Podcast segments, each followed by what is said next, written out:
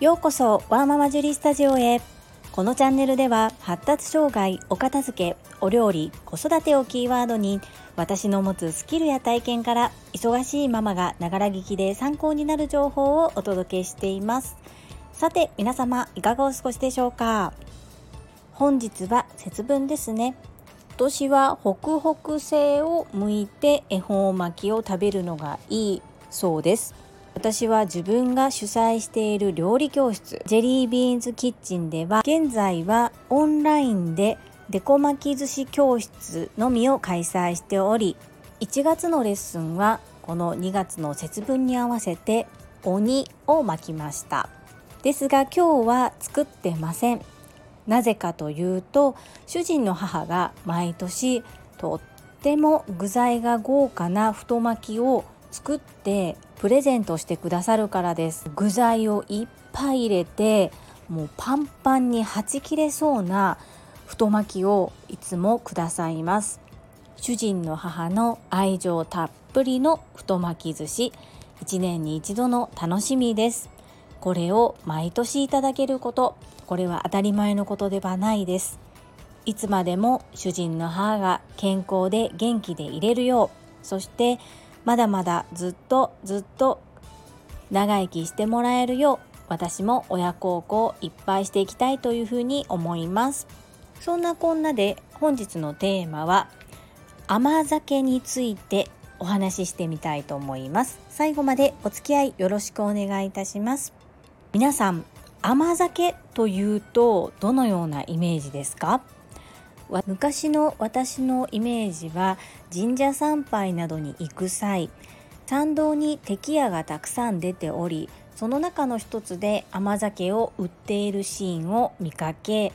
飲んでみたことはあるけれども美味しいと思ったことはない。そんなイメージしかありませんでした。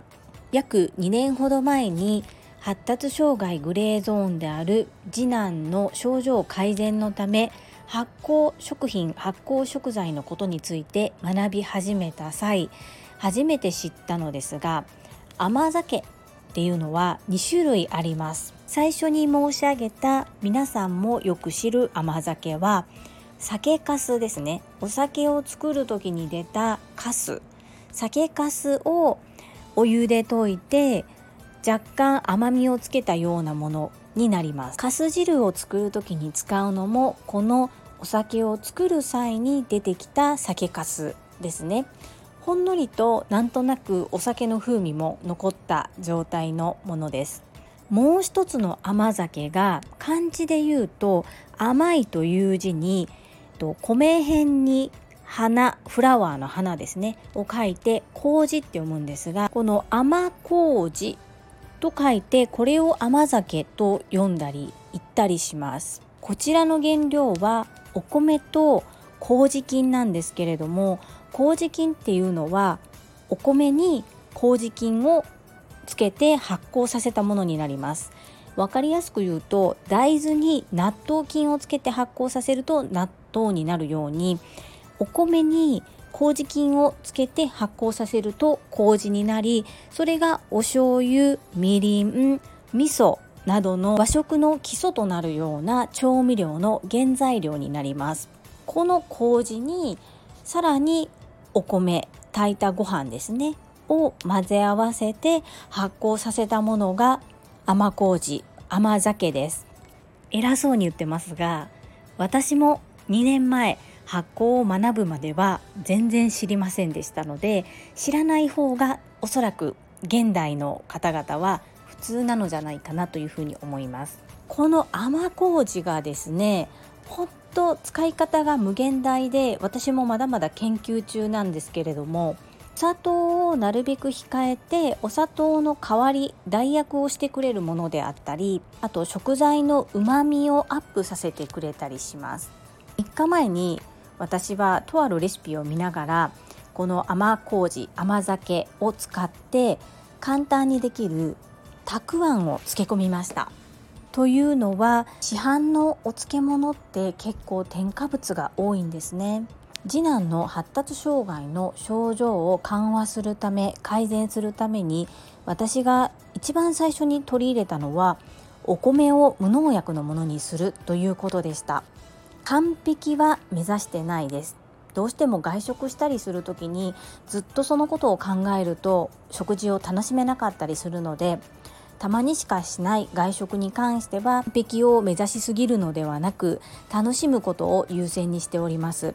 一方自宅でとる食事に関しては基本私が作って子どもたちに食べさせますのでできるだけ気をつけるようにしています。そんな中美味しいお漬物が食べたいなと思ったのと一度作ってみたいなと思うレシピがありましたのでこの甘麹を使ってたくあんをつけてみました。先ほどつけて2日ぐらい経ったので一度味見をしてみたのですが少しまだ漬かりが甘いのでもう少し冷蔵庫で寝かしたいと思います。この食レポに関しては後日また改めてさせてください。少し話がそれますが第150回目の放送で私は決意表明をしました。1つ目が朝5時に起きるということ。2つ目が継続してできる運動をするということ。3つ目がとある学びを始めるということでした。この3つ目の学びを2月の1日から開始したんですがもうね楽しくて楽しくて仕方ないです。なんで今まで始めなかったんだ。そういう気持ちが湧いています。ただ2年前に新たな学びをした際詐欺にあったことで自分の気持ちがどうしても落ち着かずそしてそのことをずっと引きずってしまっている部分がありました。ようやく気持ちも落ち着いて新たに学び直そうという気持ちになれたので新たなスタートを切ってみました。本当に楽しいですし嬉しいです。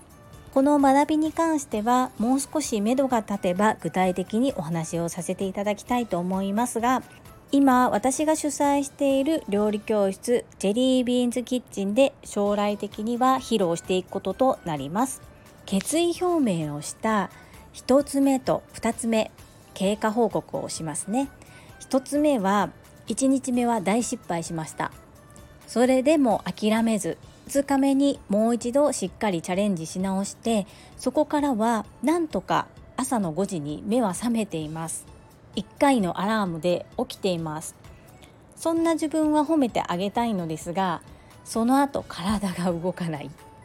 これは本当言い訳だなと思いながら本当に動かないですね。私の大好きな Voicy のパーソナリティ「世界はあなたの仕事でできている」の朝倉千恵子先生の名言「言い訳いらんで」っていう言葉があるんですけれども本当に毎日自分に思います。言い訳いらんで目が覚めてもそっから動けない。そんな言い訳いらんで自分に喝を入れながらどうしたらその後動けるか起きたらこんな楽しみが待っている。のような感じで自分がワクワクして起きれるような何かを、まあ、そんな大したものじゃなくてもいいんですけれども何かを作って起きる口実にして頑張って言い訳をしないようにしていきたいと思っています。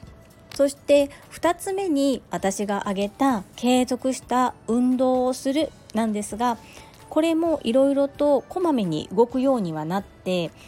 今まで自分で決意表明をする前よりは動いているとは思うのですがちょっとなんか違うなというかまだまだ甘いなというふうに思っていますので